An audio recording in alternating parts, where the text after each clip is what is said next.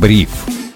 Узнайте первыми, почему этот день войдет в историю. Всем привет, это Бриф, лучший дайджест для частных инвесторов. Сегодня 15 сентября 2022 года. Меня зовут Сергей Чернов. Со мной на связи финансовый журналист InvestFuture Павел Гуценко. Паша, привет. Привет, Сереж. Не теряя времени, побежим по новостям а, сегодняшнего дня Роснефть, а, возможно, выплатит промежуточные дивиденды. Об этом сегодня оговорился глава компании Игорь Сечин.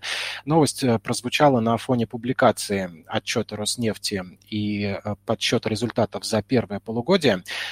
Сообщалось также, что компания нарастила добычу газа на 9%, но, несмотря на все это, котировки компании сегодня сходили таки на снижение и вроде бы до сих пор не восстановились.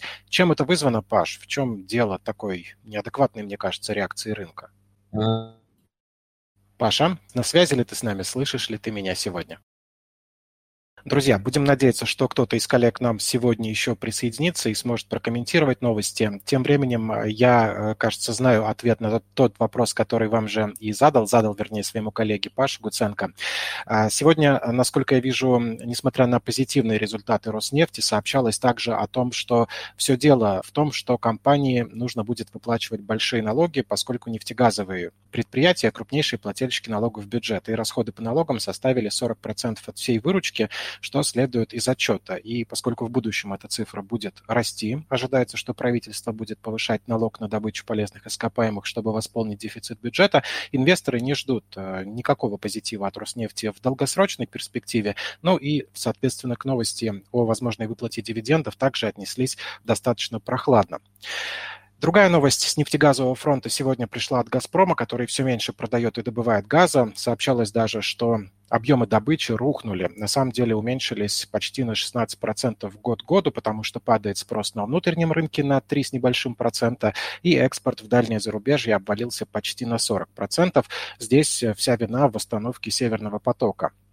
Нет э, негатива без позитива в этой ситуации. В Китай поставляют все больше. По силе Сибири э, газ идет свыше всех суточных норм. И запасов газа в Европе вроде как достаточно, однако по данным «Газпрома» его все равно может не хватить для прохождения холодного сезона. И вот здесь интересно, конечно, было бы поговорить о том, это снижение добычи все-таки манипуляция рынками или свидетельство того, что у компании нет выбора. Ну, э, либо компания делает, что знает. Об этом, я думаю, мы э, расскажем в следующих выпусках, когда наладим связь, и наши эксперты смогут прокомментировать эти результаты «Газпрома», у которого, на самом деле, надо признать, не все плохо складывается, потому что сегодня также сообщалось о том, как Иран зовет и «Газпром», и «Роснефть», и «Татнефть», российские нефтегазовые компании, разрабатывать собственные месторождения. Компания готовится привлечь российских представителей к разработке месторождений в сжатые сроки, переговоры пройдут в ближайшие недели, и а, сообщается, что будут заключены долгосрочные контракты. Тем временем э, также аналитики посчитали, что иранские месторождения газа и нефти требуют около 160 миллиардов инвестиций на горизонте 8 лет. Это позволит увеличить добывающие и перерабатывающие мощности страны.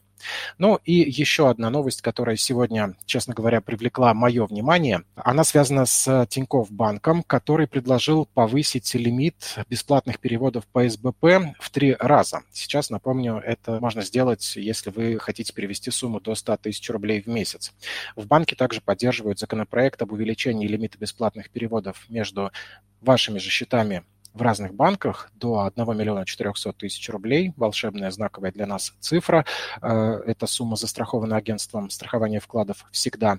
Однако другие банки здесь не поддерживают инициативу Тинькофф, так как не готовы терять комиссионные доходы на переводах. Но можно подумать, что когда ты переводишь из одного банка в другой миллион, это так сложно прийти в отделение, снять эти средства и перенести в другой банк, тем более, что чаще всего их офисы расположены достаточно близко друг от друга, если не в одном здании. Мне всегда казалось, например, что банки так экономят на охране. Начнут грабить один, всполошаться в другом, смогут дать больше отпора преступникам. Однако все равно складывается ощущение, что банки в некотором роде не настолько заботятся о клиенте, как о самих себе, и кто бы удивился, да, но тем не менее, наверное, стоило бы подумать о том, кто приходит к ним в офисы, э, потому что в случае беды, которая случилась э, с финансовой системой в марте этого года, они бегут за помощью к государству, которое пока им не отказывает.